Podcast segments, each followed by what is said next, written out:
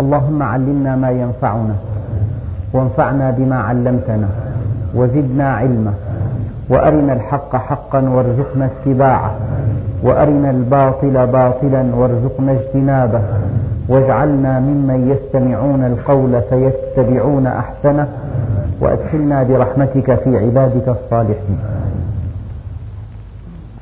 سورة اليوم. بسم الله الرحمن الرحيم. سبح اسم ربك الأعلى الذي خلق فسوى والذي قدر فهدى والذي أخرج المرعى فجعله غثاء أحوى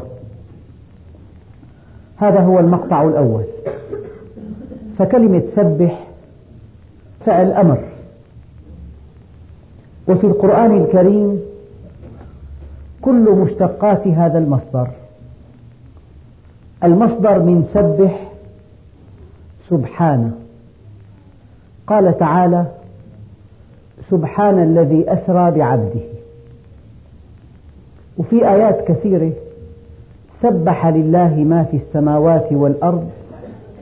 وفي آيات كثيرة يسبح لله ما في السماوات وما في الأرض. فجاء المصدر في سبحان الذي أسرى بعبده. وجاء الفعل الماضي في سبح لله ما في السماوات والأرض وأخواتها وجاء الفعل المضارع يسبح لله ما في السماوات والأرض وبقي فعل الأمر سبح اسم ربك الأعلى. ما معنى سبح؟ الأمر سبح الماضي سبح من دون تضعيف سبح.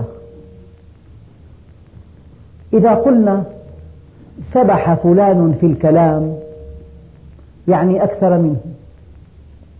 وإذا قلنا سبح فلان في الماء أي عام وانبسط. وإذا قلنا سبح فلان في الأرض أي غاص في أعماقها. إذا السبح في معنى الجولان في معنى التحرك في معنى البعد. سبح القوم أي انتشروا.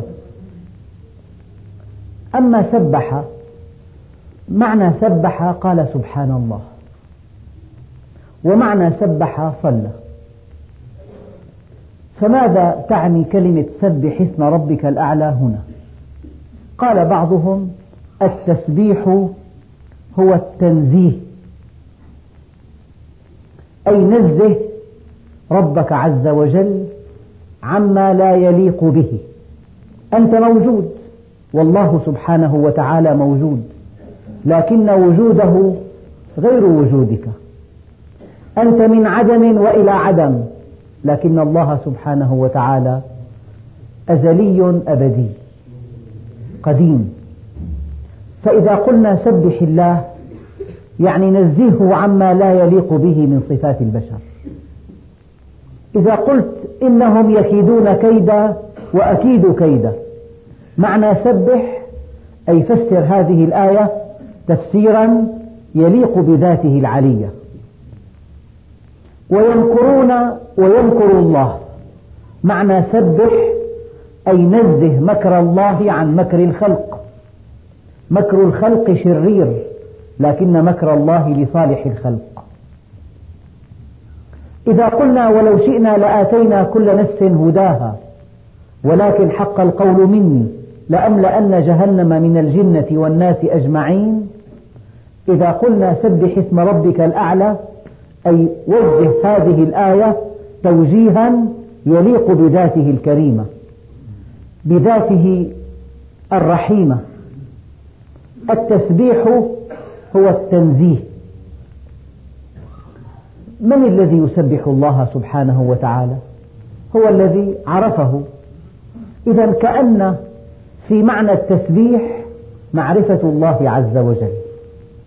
حيثما وردت كلمة العلم في القرآن والسنة فإنما تعني العلم بالله. فكلمة سبح اسم ربك الأعلى يعني نزهه عما لا يليق به. ومتى تستطيع أن تنزهه عما لا يليق به؟ إذا كنت تعرفه. إذا جاءك خبر سيء عن إنسان من المؤهل أن ينفي هذا الخبر؟ من يعرفه؟ إن كنت تعرفه تنفي عنه النقص. إن كنت تعرفه تنفي عنه ما لا يليق به. إذا لا يستطيع رجل أن يسبح الله عز وجل إلا إذا عرفه. لكن سبحان الله حينما تفرغ هذه الكلمات من مضمونها حينما يكون الناس في آخر الزمان وهذه الكلمات العظيمة حينما تفرغ من مضمونها فيفهم الناس من سبح اسم ربك الأعلى أن تمسك مسبحة وأن تقول سبحان الله سبحان الله سبحان الله والقلب ساه ولاهن. ليس هذا هو التسبيح. التسبيح هو التنزيه. سبح اسم ربك الأعلى. هل نزهت الله عز وجل عما لا يليق به؟ كيف أنزهه يا رب؟ أنزهك يا رب؟ يقول لك الله عز وجل هل عرفتني؟ ابن آدم اطلبني تجدني فإذا وجدتني وجدت كل شيء. وإذا فتك فاتك كل شيء وأنا أحب إليك من كل شيء. ليت شعري ماذا أدرك من جهل الله عز وجل؟ وماذا فاته من عرف الله؟ إذا كان الله معك فمن عليك وإذا كان عليك فمن معك. سبح اسم ربك الأعلى يعني تعرف إلى الله عز وجل. كي تستطيع أن تسبحه. يعني إذا قرأت قوله تعالى فألهمها فجورها وتقواها. إذا كنت مسبح تقول ألهمها فجورها يعني ألهمها أن عملها هذا فجور. وإن لم تعرف الله عز وجل تقول الله ألهم الفجور ألهمها أن تفعل الفجور. ثم حاسبها عليه وأدخلها النار. إن كنت مسبحا تفهم قوله تعالى ألهمها فجورها أي ألهمها أن عملها فجور. يعني قيم لها عملها. ضيق نفس الإنسان حينما فعل السيئات. ألهمه أنه فجور. وإن كنت لا تعرف الله عز وجل.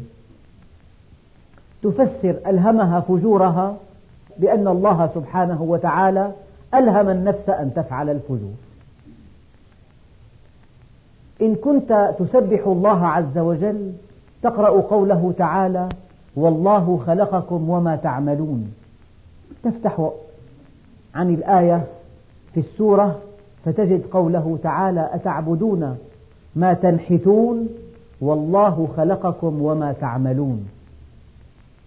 لذلك تقول لا هذه الآية سياقة. التنديد بعبادة الأصنام. أتعبدون ما تنحتون بأيديكم؟ والله خلقكم وما تعملون. إذا كنت تعرف الله عز وجل وتسبحه وقرأت قوله تعالى لا يسأل عما يفعل تقول لا يسأل عما يفعل لعدالته عدله يسكت الألسنة. وإن كنت لا تعرفه تقول لجبروته من يستطيع أن يسأله؟ وشتان بين المعنيين. لذلك التسبيح هو التنزيه والتنزيه لا يكون إلا بالمعرفة. معرفة الله أصل ديني والحب أساسي والشوق مركبي وذكر الله أنيسي والفقر فخري والقناعة حسبي واليقين قوتي والعلم سلاحي والفقر ردائي والرضا غنيمتي وجعلت قرة عيني في الصلاة. أصل الدين معرفته.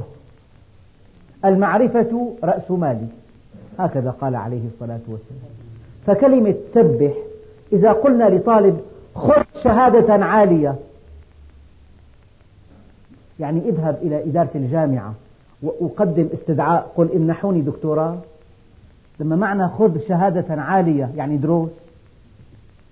فهذا الأمر ينطوي به أمر آخر. كلمة سبح أمر إلهي. ينطوي به أمر آخر وهو يعني اعرف الله عز وجل كي تنزهه كي تسبحه وكيف تنزهه إن لم تعرفه. فالإنسان لما يمضي وقت كبير من وقته في معرفة الله من أجل ذلك خلق الإنسان. خلقت السماوات والأرض من أجلك فلا تتعب وخلقتك من أجلي فلا تلعب. فبحقي عليك لا تتشاغل بما ضمنته لك عما افترضته عليك. هذا أمر إلهي. سبح يعني نزه. يعني التنزيه. أن تقول الله سبحانه وتعالى وجوده غير وجودنا وسمعه غير سمعنا وبصره غير بصرنا وحلمه غير حلمنا وفعله غير فعلنا. نزهه عما لا يليق به. هذا معنى. في معنى آخر يضاف إلى التنزيه هو التعظيم. سبح القوم أي انتشروا. سبح المرء في الكلام أي أكثر منه. سبح المرء في الماء أي عام وانبسط. سبحت الخيل أي أسرعت. في معاني أخرى لسبح. يعني الجولان في ملكوت السماوات والأرض. التفكر في عظمة الله عز وجل. هو الله هو الذي خلق الليل لتسكنوا فيه والنهار مبصرا. في آخر الآيات يقول الله عز وجل فأنا تؤفكون؟ وين ماشين أين أنتم ذاهبون؟ إلى ما منصرفون؟ ما الذي يشغلكم؟ ما الذي يلهيكم؟ ما الذي تستهدفون؟ فأنا تؤفكون. ثم يقول الله عز وجل كذلك يؤفك الذين كانوا بآيات الله يجحدون. إن لم تفكر بآيات الله سوف تنصرف عنه إلى سوى إن لم تفكر بآيات الله التي بثها الله في الأرض والتي بثها الله في السماء والتي بثها الله في خلق الإنسان والتي بثها الله في الحيوان والتي بثها الله في النبات. إن لم تفكر بآيات الله سوف تؤفك عنه أي سوف تنصرف إلى سواه إلى الدنيا. فكلمة سبح فعل أمر ينطوي به فعل أمر آخر. كأن تقول خذ درجة علمية عالية. يعني ادرس هذه الدرجة لا تؤخذ أخذا من عند البائع. يدرس الطالب ينتسب لجامعة يجد إلى أن يستحق النجاح يعطى عندها هذه الدرجة. فكلمة سبح يعني اعرف الله. كي تستطيع تنزيهه وكي تستطيع تعظيمه. لذلك اعرف الله في الرخاء يعرفك في الشدة. اغتنم خمسا قبل خمس. شبابك قبل هرمك. وصحتك قبل سقمك. وفراغك قبل شغلك. وغناك قبل فقرك. وحياتك قبل موتك. بادروا بالأعمال الصالحة. سبح سبح اسم ربك الأعلى. إذا سبح يعني اعرف الله. من أجل أن تعظمه ومن أجل أن تنزهه. حسن الظن بالله ثمن الجنة. وكل من ظن بالله ظن السوء لا يعرفه. الذي ظن أن الله سبحانه وتعالى خلق عباده ليعذبهم لا يعرفه. والذي ظن أن الله سبحانه وتعالى أرسل رسله وليسوا كملا لا يعرفه. هذا رسوله. يجب أن يكون هذا الرسول نموذجا للكمال الإنساني. والذي ظن أن الله سبحانه وتعالى خلقنا عبثا لا يعرفه. وما خلقنا السماوات والأرض وما بينهما لاعبين ذلك ظن الذين كفروا. والذي يظن أنما خلقنا عبثا كقوله تعالى أفحسبتم أنما خلقناكم عبثا وأنكم إلينا لا ترجعون؟ فتعالى الله الملك الحق. لا إله إلا هو رب العرش الكريم. ذلك ظن الذين كفروا وتظنون بالله الظنون. فالإنسان بين أمرين إما أن يعرف الله سبحانه وتعالى وإما أن يجهله. فإذا عرفه عرف كل شيء. وإذا لم يعرفه لم يعرف شيئا وهو أشد الناس خسارة يوم القيامة. فسبح تعني نزه ونزه تحتاج إلى معرفة. لذلك الإمام الغزالي رضي الله عنه قال حيثما وردت كلمة العلم فإنما تعني العلم بالله تعالى. لأن العلم بالله له ثمن باهظ وله مقابل هذا الثمن الباهظ نتائج مذهلة. نتائج العلم المادي أنه يبقى في الدماغ.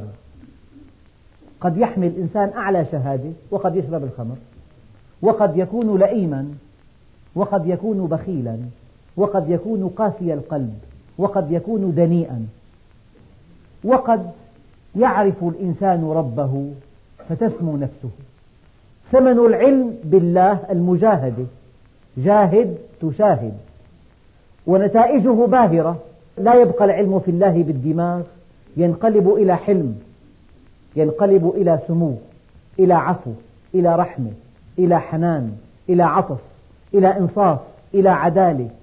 إلى رقة قلب لذلك علماء حكماء كادوا من فقههم أن يكونوا أنبياء. لماذا سبح اسمه ولم يقل الله عز وجل سبح الله؟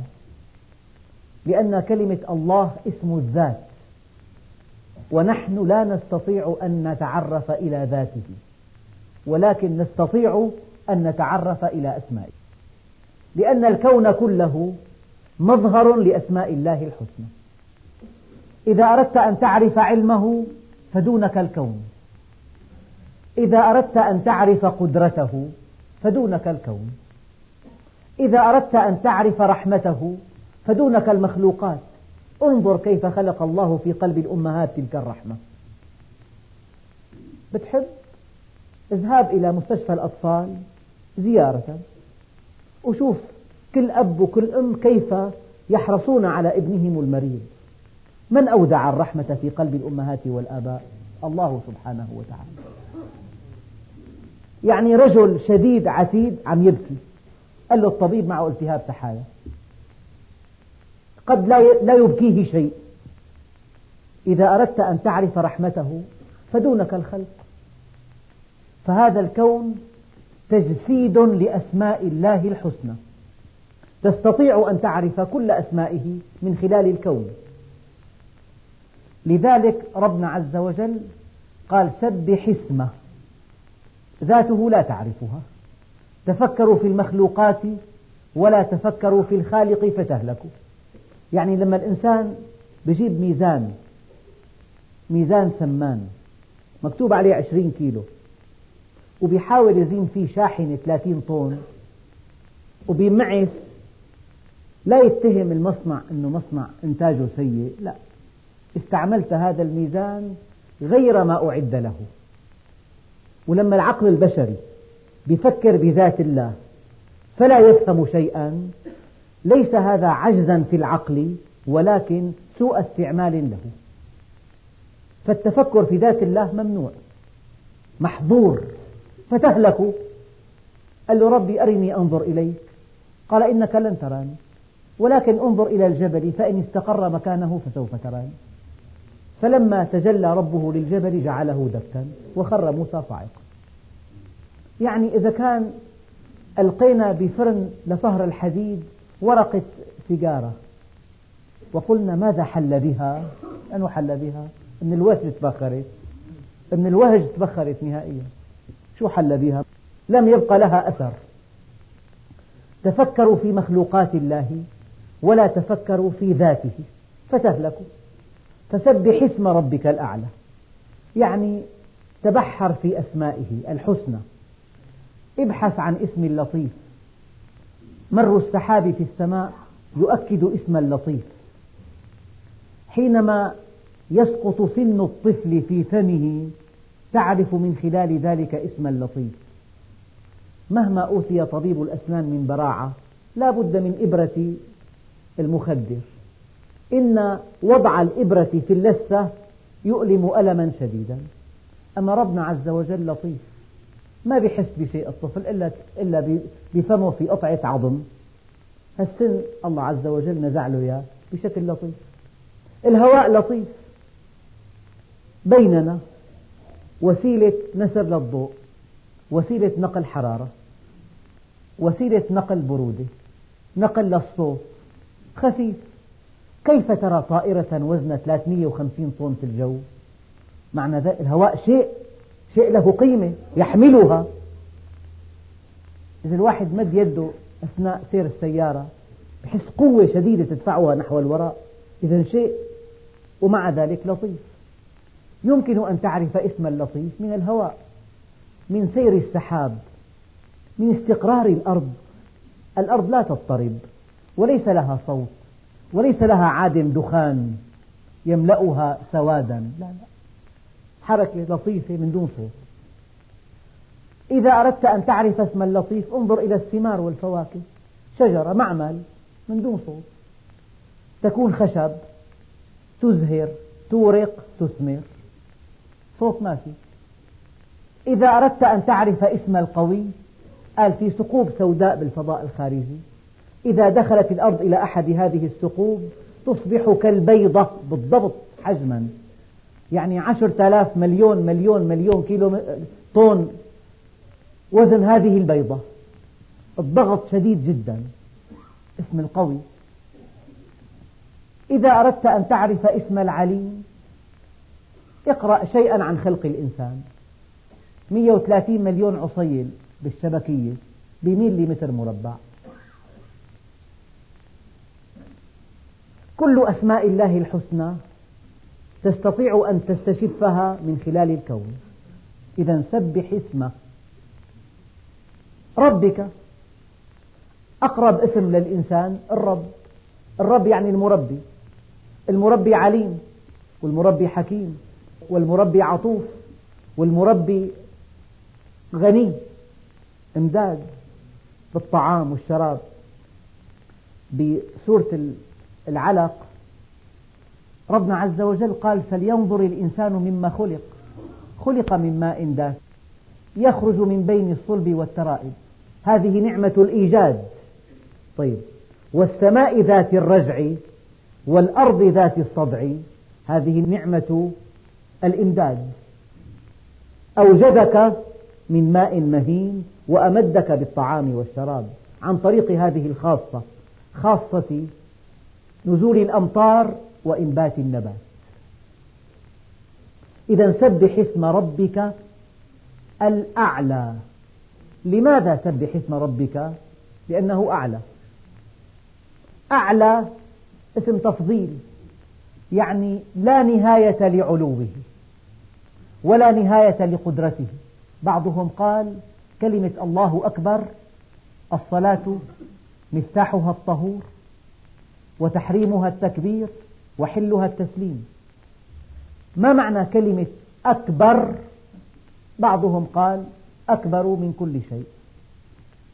وبعضهم قال أكبر مما أعرف. مهما عرفت عن قدرة الله فالله أكبر. مهما عرفت عن رحمته فالله أكبر. مهما عرفت عن لطفه فلطفه أكبر. إذا سبح اسم ربك الأعلى. يعني لا نهاية لعلوه هذا الإله العظيم يزهد به ينصرف عنه يعصى. سبحان الله. سبح اسم ربك الأعلى الذي خلق الخالق غير المخلوق. الخالق له إرادة نافذة في الخلق أما المخلوق يعني منفعل لإرادة الخالق. الله عز وجل خلقك ولو شاء لما خلقك. أعطاك السمع والبصر ولو شاء لما أعطاك السمع والبصر. أعطاك هذا الفكر ولو شاء لمسخناهم على مكانتهم. فما استطاعوا مضيا ولا يرجعون. شخص وصل لمنصب عالي كثير قبل 30-40 سنة. صار وزير عدلية. بالحكم العثماني. بعدين تقدم به السن. إذا خرج من بيته ما في يرجع على البيت. تخبر زوجته مخافر الشرطة. فلان بيك شفتوا إياه بالطريق. ولو شئنا لمسخناهم على مكانتهم فما استطاعوا مضيا ولا يرجعون. في رجل أعرفه قبل ما يتوفى بأسبوع ركب سيارته من معمله. متجها إلى بيته ضاع عنه بيته. بقي ساعة ونصف في دور حتى ذهب إلى بيت ابنه يسأله أين بيتي يا بني. أنت منفعل لإرادة الله عز وجل. أعطاك فكر لو شاء ما أعطاك. أعطاك قوة نقطة دم أقل من ميلي متر مكعب. بتتجمد بشريان بالدماغ شلل كامل. ما في حركة إطلاقا حرك لشوف إيدك لا حكي ولا حركة إيده قطعة لحم على بطنه قاعدة. حرك لشوف. الذي خلق من أعطاك القوة؟ من أعطاك البصر؟ من أعطاك السمع؟ إذا كان وشة بالإذن تتضايق والله في وشة معي. معي التهاب. بدنا طبيب أذنية. إذا كان غباشة بالعين بتخاف على حالك. ذبابة أمام عينك طائرة. بيكون في بروتين بالسائل داخل العين بيتحرك مع النظر تتضايق منها ذبابة هي الطائرة. وشة بالإذن تتضايق منها إذا كان القناة الدمعية سكر لك إياها الله عز وجل شيء لا يحتمل. إذا كان الإنسان يعني إيده جرحت والأعصاب الداخلية كشفت إذا أكل سلطة بتضايق صار في ألم. هذه الأعصاب شوف ألام ألام الأسنان. ما بتنام الليل. أثناء قلع الضرس تلاقي خيط أرفع خيط مر بحياتك. هذا هو العصب تبع السن يلي ما نيمك الليل. شو هذا؟ سبح اسم ربك الأعلى الذي خلق. هو الخالق. أيعبد غير الخالق؟ لا طاعة لمخلوق في معصية الخالق. الذي خلق. يعني حينما قال الله عز وجل سبحي اسم ربك الأعلى الذي خلق فسوى. ما هي التسوية؟ خطر في بالي مثل لو واحد عنده سيارة وعمر كراج إذا كان أضيق من السيارة ما بتفوت.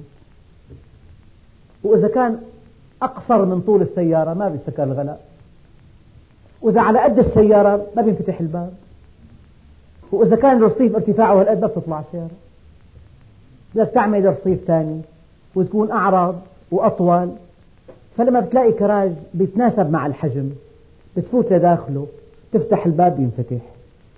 الغلاء بيتسكر الرصيف مكسور. في تسوية. شو التسوية؟ التناسب يعني. ربنا عز وجل قال ما ترى في خلق الرحمن من تفاوت. الشمس بعدها عن الأرض بقدر مدروس. الشمس والقمر بحسبان. لو اقتربت لاحترقت. لو ابتعدت لانجمدت. بعد القمر عن الأرض بحسبان. لو اقترب نصف المسافة لتضاعف المد ستين ضعفا. صار المد والجزر 120 متر. لغمرت معظم مدن العالم الساحلية.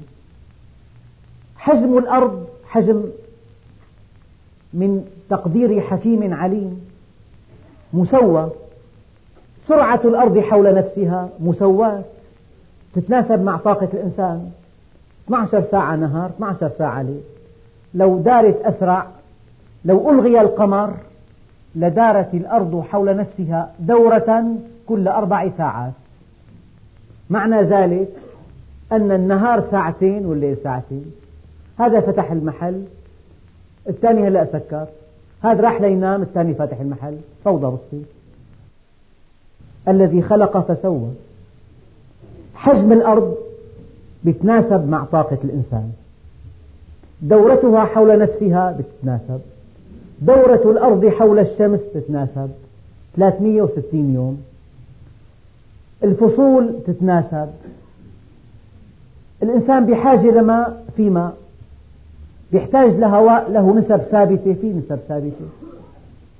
نسبة الأكسجين للآزوت مسواة مدروسة يعني من لدن حكيم خبير. الجبال في جبال تكفي لتخزين المياه العذبة. لولا الجبال لما خزنت المياه العذبة. وفي صحارى كافية لتحريك المنخفضات الجوية. وفي سهول كافية لتأمين طعام البشر. وفي بحار كافية لتأمين الأمطار وطبقات الأرض كافية لتخزين المياه لو جعلت طبقات كتيمة سطحية والنفوذة تحتية ما بقى في ما بقى في آبار إطلاقا. كيف تكون الآبار؟ الطبقة الكتيمة تحتية والنفوذة سطحية الذي خلق فسوى. بدك بروتين في في في غنم. الغنم ليس مخيفا لك لا مثل غنمي. وديع ذلول وذللناها لكم. بدك دجاج وبيض في دجاج والدجاج مذلل. بدك تركب من جهة لجهة والخيل والبغال والحمير لتركبوها وزينة. وين؟ هلا في صواريخ هلا. في سيارات فارهة جدا. ويخلق ما لا تعلمون؟ كلام إله هذا ويخلق ما لا تعلمون. يخلق مين خلق البترول؟ مين أعطاه هذه القوة الانفجارية؟ مين خلق الحديد؟ مين خلق الدماغ البشري يخترع المحرك الانفجاري؟ ويخلق ما لا تعلمون. الذي خلق فسوى واسع كثير. يعني كل شيء بيناسب شيء. لو كان الحرارة بالأرض مية فوق الصفر ما حدا بيعيش. مئتان تحت الصفر ما حدا بيعيش. لو كان محور الأرض أفقي يعني موازي لمستوى الدوران كأنه أرض واقفة تدور هكذا الأرض والشمس من هنا. هل نصف الكرة شمس إلى الأبد وهذا ظلام إلى الأبد؟ أما ميل المح... لو كان محور قائم على مستوى الدوران الفصول ثابتة المحور مائل قليلا هناك ليل ونهار وهناك اختلاف الليل والنهار. إن في خلق السماوات والأرض واختلاف الليل والنهار واختلاف الفصول أيضا بميل المحور. الذي خلق فسوى. أنت تحتاج إلى خشب كي تشعله. في خشب في أشجار تتخذ منها وقودا. تحتاج إلى خشب ليكون في السقف. جعل الله أشجار الحور لهذه المهمة. بدك خشب لصنع الأساس. جعل الله خشب الزان لهذه المهمة. بدك خشب للباطون. في خشب شوح. لو كان بدنا نكلف الباطنجي بخشب زان. دق في البسمار انكسر البسمار ما أشتغل معه. هي إلى فائدة. خشب الشوح غير الزان غير السنديان غير الكندي غير خشب المشمش غير خشب الزيتون. الله عز وجل خلق فسوى. لو جعل لك طعام واحد بتمله الأطعمة متنوعة الفواكه متنوعة. لو جعل المرأة تنجب ما دامت حية الشيء لا يحتمل الذي خلق فسوى. هي سوى ما له حدود هي. يعني كل شيء مناسب. لو جعل الماء ينكمش إذا تجمد تنتهي الحياة من على سطح الأرض. الخاصة هي. كل ما في الأرض ينكمش إذا تجمد عدا الماء. العنصر الوحيد الشاذ الذي إذا تجمد زاد حجمه. فقلت كثافته فطفى على وجه الماء. لو أن الماء إذا تجمد زادت كثافته وانكمش كلما تجمد المحيط غاص في الأعماق إلى أن تتجمد المحيطات كلها. ينعدم التبخر تنعدم الأمطار ينعدم النبات يموت الحيوان يموت الإنسان. الذي خلق فسوى. في تسوية ما ترى في خلق الرحمن من تفاوت؟ الحيوان بيمرض الله جعل له حشائش خاصة به. طبعا الكون كله مجال للبحث في هذه الآية. الذي خلق فسوى. سبح اسم ربك الأعلى الذي خلق فسوى والذي قدر فهدى. مثلا بالتربة في مواد حنجيب مثل من واقعنا. لو جبنا ماء حلينا فيه مثلا سكر وحلينا فيه ملح وحلينا فيه مادة صابونية من الصابون مشتقات الصابون وحلينا فيه ملح الليمون وجبنا أنابيب شعرية. هل يعقل أن بعض الأنابيب يمتص الملح فقط؟ مستحيل. انبوب آخر يمتص الماء مع السكر. مستحيل. انبوب ثالث يمتص الماء مع ملح الليمون. مستحيل. هذه المواد ذابت في الماء وأصبح المحلول منسجما والأنابيب غير عاقلة. طيب. أرض واحدة مزروعة تفاح وكمثرى ودراق وخوخ وعنب. طعم هذا؟ غير طعم هذا. الأرض واحدة المواد اللي فيها واحدة الماء حلت هذه المواد. كيف التفاح أخذ الطعم السكري؟ وأخذ الخوخ الطعم الحامضي. وأخذ الدراق هذا الطعم مع الماء الكثير. وأخذ التمر هذا الطعم الحلو. وأخذ البرتقال البرتقال الحامض شيء والحلو شيء والليمون شيء ربنا عز وجل قال تسقى بماء واحد. ونفضل بعضها على بعض في الأكل. من هدى هذه الجذيرات الأشعار الماصة في الجذر أنت اختاري البوتاس والحديد والفوسفور والكالسيوم. أيها الجذر الآخر اختر هذه المواد. والذي قدر فهدى. يعني وضع المواد الكافية لنماء النبات وهدى الجذور لاختيار حاجتها من هذه المواد. أما بعالم الإنسان مستحيل تخلط الملح مع السكر مع ملح الليمون بماء واحد وتحط أنابيب رفيعة جدا وتتوقع يطلع من أنبوب ماء, ماء وسكر فقط. وماء وملح فقط هذا شيء مستحيل. الذي خلق فسوى والذي قدر فهدى.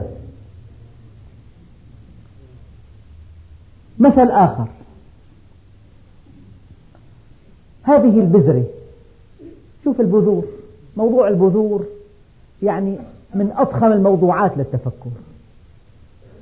في غرام بذور في سبعين ألف بذرة. غرام بذور غرام. سبعين ألف بذرة. كم هي متناهية في الدقة هذه البذور؟ ومع ذلك بيرسموا لك على هالغلاف وردة حمراء. على غلاف آخر وردة صفراء. على غلاف ثالث وردة مطبقة. هي بذور بيطلع منها ورد مطبق هي ورد تقطيئي هي ورد أصفر هي ورد أحمر هي نرجس هي بيطلع منها من سير هذه البذرة حتى صارت هذا النبات بهذا الشكل.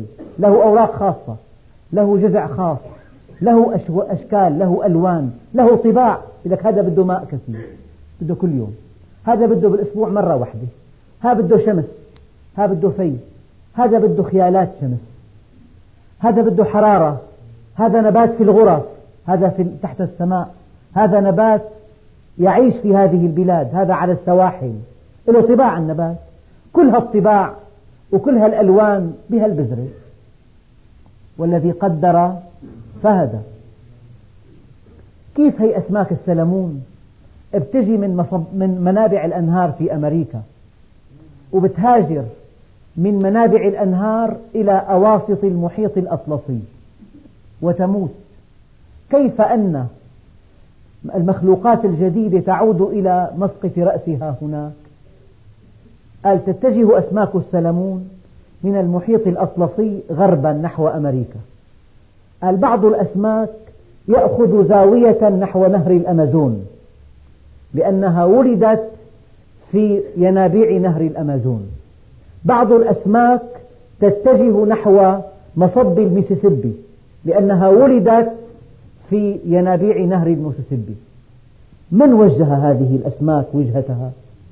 في أسماك بنهر النيل تخرج من منبعه إلى مصبه تتجه غربا إلى مضيق جبل طارق ثم شمالا على جانب إسبانيا ثم تعبر بحر المانش ثم شمالا نحو بحر الشمال.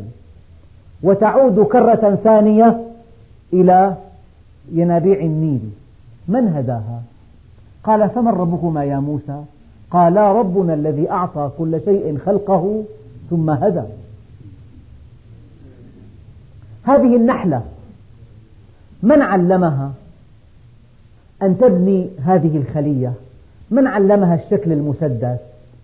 هذا الذي لا يترك فراغات بينية أبدا. من علم بعض النحلات أن تقف على الباب حارسات ولا تسمح بدخول النحل إلى الخلية إلا إذا نطق بكلمة السر وإلا تقتل النحلات. النحلة التي تنسى كلمة السر تقتل. من علم هذه النحلة أن تهوي الخلية؟ تقف النحلات على بابي الخلية وتفعل بأجنحتها هكذا. إذا كان في حر تعمل تهوية وإذا في برد تغلق الأبواب فيصبح الجو دافئا. من علمها؟ من علم النحلة أن للملكة طعاما خاصا وهناك وصفات خاصة بالملكة؟ تذهب الوصفات لإحضار غبار الطلع ممزوجا برحيق الأزهار. هذا طعام الملكة الخاص. من علمها؟ من علم النحلة أن تقتل كل حشرة غريبة في الخلية. فإذا كانت هذه الحشرة فأرة لا تستطيع جرها ولا قتلها. تغطيها بمادة شمعية تحفظها من الفساد. من علمها ذلك؟ من علم النحلة أنها إذا كانت محملة بالرحيق تعطي النحلات الأخر ما جمعته من رحيق وتعود توا إلى امتصاص الرحيق تارة أخرى من أجل كسب الوقت. فإذا كان آخر الموسم دخلت النحلة إلى مكانها في الخلية ووضعت الرحيق. من علم النحلة أن ترقص؟ من نوع الرقصة تعرف النحلات الباقيات بعد الأزهار عن الخلية؟ رقصة معينة يعني عشرة كيلومتر. رقصة أخرى أكثر من ذلك. النحلات يعرفن قبل أن يخرجن من الخلية بعد الزهر عن الخلية من طبيعة رقص النحل. من أعلم الملكة أنها سوف تلد ذكرا. تقف في مكان خاص للذكور تضع الذكر. هلا لو وحدة معها دكتوراه في أمراض النساء والتوليد دكتوراه. وتزوجت وحملت. هذه الدكتورة في أمراض النساء هل تعرف نوع المولود؟ ملكة النحل تعرف قبل أن تلد ماذا سوف تلد؟ لذلك تقف في مكان النحلات العاملات تلد الأنثى. تقف في مكان الذكور تلد الذكور وهكذا. من ربكما يا موسى؟ قالا ربنا الذي أعطى كل شيء خلقه ثم هدى. أمثلة كثيرة جدا حول هذه الآية الذي خلق فسوى والذي قدر فهدى. الطيور تلاقي سنون معشش بأحد بيوت الصالحين. تطلع مثلا بطلعة الحنابلة بالحارة الثالثة بالصدر في بيت عربي في ليوان معشش سنونه. يأتي موسم الشتاء يهاجر هذا السنون إلى إلى الجنوب. إلى بلاد إفريقيا. وأما في موسم العودة إلى الشمال من أعلم هذا الطائر أنه يجب أن يأخذ هذه الزاوية ليصل بها إلى دمشق؟ لو انحرف من إفريقيا درجة واحدة صار بمصر. لو انحرف درجة أخرى صار ببغداد. من أعطاها الزاوية؟ من إفريقيا وصل إلى دمشق. لو أخذ زاوية ثانية طلع المهاجرين. بيرجع هذا السنون إلى هذا البيت في الحنابلة بالحارة الثالثة بالصدر إلى عشه مين علمه؟ قاطع له عشرة آلاف كيلومتر قاطع السنون بين الصيف والشتاء. والذي قدر فهدى أيام الحيوان بيمرض يأكل بعض الحشائش فيشفى يشفى. حللوا ورقة نبات خضراء وجدوها في مسام. هذه المسام تبقى مفتوحة شتاء مغلقة صيفا. شتاء في رطوبة وفي أمطار مفتوحة للتهوية. في الصيف هذه المسام تقترب من بعضها بعضا فتغلق. لذلك تحافظ الأوراق على ندرتها في الصيف لأن المسام مغلقة. من هداها إلى ذلك؟ الله سبحانه وتعالى. قالوا في غشاء بين الخلايا وبين مجرى الدم. صور مجموعة أبنية على اليمين ومجموعة أبنية على الشمال. ومن الأرض وحتى أعلى طابق في البناء غشاء يمنع دخول كل ما في الشارع إلى هذا البناء. غشاء. هذا الشارع في دم والأبنية الخلايا. هذه الخلية بحاجة إلى بوتاس. تفتح فتحة أمام مادة البوتاس. فتذهب هذه المادة عبر الغشاء إلى الخلية. فإذا أخذت الخلية حاجتها أغلق أغلق هذا الثقب وكأن عقلا كبيرا يخطط لتغذية الخلايا. الدم كل شيء فيه. بياخذ بنكرياس حاجته وبتاخذ مرارة حاجتها وبياخذ الكبد حاجته وبتاخذ الغدد الدمعية حاجتها من المادة القلوية وبتاخذ بياخذ اللعاب حاجته. كل عضو يجري فيه الدم يأخذ يأخذ حاجته. هون في مفرزات مثلا قلوية هون في مفرزات غير قلوية هون في حامضية هون في حمض كلور الماء هون في مادة مثلا مهاضمة. هذه المواد التي تفرزها الغدد الصم. من أين تأتي المواد الأولية؟ من الدم. طيب من, من الذي يقول يا بنكرياس خذ من الدم المواد كذا وكذا وكذا. الذي خلق فسوى والذي قدر فهدى. يعني في أشياء مذهلة في خلق الإنسان وفي خلق الحيوان وفي خلق النبات. نقار الخشب طائر يعيش على دود يعيش داخل أشجار الصنوبر الغريب أنه له منقار يزيد عن 12 سنتي. هذا نقار الخشب. يقف هذا الطائر على جذع الشجرة. يقف في مكان معين ويثقب الجذع فيصل إلى دودة تقع في داخل الجذع ويأكلها. طيب في عنده أشعة ليزر يعني؟ في عنده أشعة فوق الحمراء؟ في عنده جهاز طنين يعرف مكان الدودة؟ من الذي هداه إلى مكان الدودة بالضبط؟ الله سبحانه وتعالى. النحل حينما تشرع النحلات ببناء البيت الشمعي السداسي تبدأ بعض النحلات من هذه الجهة وبعض النحلات من هذه الجهة يجتمعن على مسدس نظامي بينهما. هلا أجيب بلاطين؟ أخي أنت أبدأ من هنيك. صف البلاط من هنيك أمشي هيك. صف أنت هون أمشي هيك. ممكن يلتقوا على بلاطة نظامية ما بيلتقوا. بيطلع نص بلاطة ثلثين ثلاث أرباع إلا نقرتين إلا بصامتي ما بصير أما هذه النحلات قسم يبدأ من هنا وقسم من هنا ويجتمعان على مسدس نظامي. شو أخذوا قياسات مسبقا الذي خلق فسوى والذي قدر فهدى. الإنسان لما بيأكل فوق حاجته بيتراكم الشحم بجسمه. لما بيساوي ريجيم بذوب الشحم الذي كان آخر ما تواضع في جسمه. مين أعطى التوجيهات هي؟ وين آخر مكان تواضع فيه الشحم؟ هذا أول مكان يذوب منه الشحم. التخطيط تخطيط من؟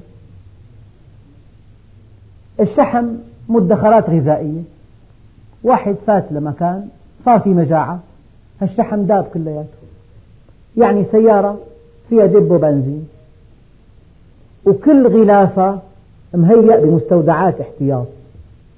كل ما خلص مستودع بينفتح الثاني. انتهى الشحم. الجسم يستهلك اللحم. انتهى اللحم يستهلك العظم. كل هذا والدماغ هو هو. حفاظا على هذا الدماغ الفكر المفكر. الشحم بدوب واللحم بدوب والعظم بدوب ويبقى الدماغ هو هو. رب إني وهن العظم مني. آخر شيء. هذا تفكير علمي. أول شيء الشحم. ثم اللحم ثم العظم. والدماغ هو هو. من الحقائق التي لا تصدق عن الدماغ أن خلايا قشرة الدماغ تستعصي على السرطان حتى الآن. لم تظهر في العالم كله حالة سرطان في خلايا قشرة الدماغ مركز المحاكمة والتذكر والرؤية والسمع والبصر والتخيل. قال له أصابتنا سنة أذابت الشحم وسنة أكلت اللحم وسنة دقت العظم. وفي يدكم فضول أموال فإن كانت لعباده فعلى ما تحبسوها عنا ونحن عباده. وإن كانت لكم فتصدقوا عليها تصدقوا بها علينا. إن الله يجزي المتصدقين. وإن كانت لنا فعلى ما تحبسوها عنا. فقال الخليفة والله ما ترك لنا هذا الغلام في واحدة عذرا. إما أنها لكم أو لنا أو لعباد الله. لو نظرت إلى وكر النمل بتلاقي مادة بيضاء ناعمة جدا على مدخل الوكر إذا أخذتها وحللتها تجد أنها مجموعة رشيمات القمح. النمل يعرف أنه في بالقمحة كائن حي. إذا أصابته رطوبة نمى وإذا نمت القمحة في وكر النملة خربته. فأول ما يفعله النمل أنه يأخذ رشيم القمحة ويلقيه جانبا. من هدى النمل إلى هذه الحقائق في النبات. أبدا جنب وكر النمل في مادة بيضاء هي رشيمات القمح. وإذا كان أخذ عدس إذا أخذ بعض الحبوب لها رشيمين بيأخذ الرشيمين بيأكل رشيمين الطرفين حتى ما يخلي مادة حية تنمو في وكره. لو دخلت إلى البيت فراشة. راقب. بعد دقائق تلاقي فراشة ثانية تحاول أن تدخل. هذه الفراشة المؤنثة وهذا ذكرها يتفقدها من هداه الكون كله آيات. ربنا قال وفي الأرض آيات للموقنين. آيات. ما أكثر الآيات في الكون؟ فأنا تصرفون. فأنا تسحرون؟ أفلا تتذكرون؟ أفلا تبصرون؟ أفلا تعقلون؟ قليلا ما تشكرون؟ الإنسان إذا كان عاصيا لله فهو جاهل جهلا قبيحا. فصار سبح اسم ربك الأعلى الذي خلق فسوى والذي قدر فهدى. يعني كلمة خلق فسوى التناسب بين الإنسان والجو الخارجي. حرارة من من صفر ل ل 35 40 50 محتملة. لو كان تصير 80 لو تصير 100 تحت الصفر نتجمد كلياتنا الحرارة مناسبة. في هواء في ماء في طعام في شراب في معادن في أخشاب في نار في حديد في وقود. الذي خلق فسوى. بعدين البيضة مثلا كل يوم في بيضة للدجاجة. لو كان كل شهر بيضة صار حق البيضة فوق طاقة الإنسان. أما كل يوم بيضة معقول صار سعرها لو كان تحمل شجرة تفاح خمس تفاحات صار حق كيلو التفاح 200 ليرة. لكن الكمية مناسبة الحجم مناسب الطعم مناسب. لو كانت تفاحة بكل ما فيها من غذاء مرة من يأكلها لو أنها طعم ذات طعم طيب وما فيها غذاء ما نستفيد منها لو فيها طعم طيب وفيها غذاء بس قاسية كالصخر شو بدك مطحنة بحص مشان تاكل تفاح؟ طعم ورائحة وقوام ومرونة وجمال ولون ونكهة. خلق فسوى وقطافة سهل. لو كانت الشجرة شاهقة الطريق صار صعب كثير لو كانت مع الأرض مشكلة. الذي خلق فسوى. يعني هي خلق فسوى واسعة كثير الكون كله خلق فسوى والمخلوقات كلها قدر فهدى. هدى الجذور هدى الخلايا تغذية الخلايا. العين بدها مادة قلوية عم تاخذها من الدم. طيب من أعلمها؟ أنه هالمادة هي بتفيدك مشان الدمع. الله سبحانه وتعالى. في شيء أغرب من هيك؟ جميع خلايا الجسم تتغذى عن طريق الشريانات والأوردة الصغيرة إلا منطقة واحدة في الجسم خلاف القاعدة هي قرنية العين. إنه شفافة لو كان ربنا عمل شبكة شرايين بالقرنية كأنك قاعد ورا منخل ماشي ماشي ورا منخل لكن ربنا جعل قرنية العين تتغذى بطريقة خاصة بطريقة الحلول. أول خلية تأخذ غذاءها وغذاء كل الخلايا. وينتقل الغذاء من خلية إلى أخرى عبر أغشية الخلايا حفاظا على شفافية العين.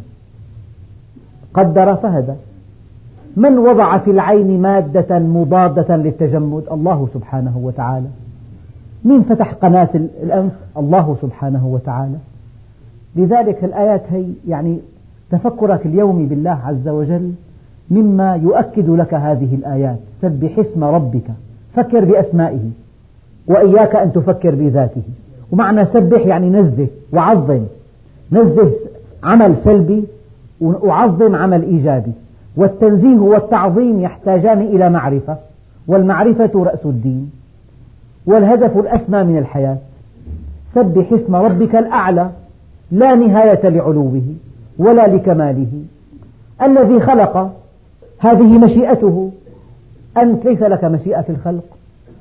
لو لم يخلقك الله من أنت الآن؟ لا شيء. هل أتى على الإنسان حين من الدهر لم يكن شيئا مذكورا؟ سبح اسم ربك الأعلى الذي خلق فسوى والذي قدر فهدى. وإن شاء الله في الدرس القادم والذي أخرج المرعى فجعله غثاء أحوى. والحمد لله رب العالمين.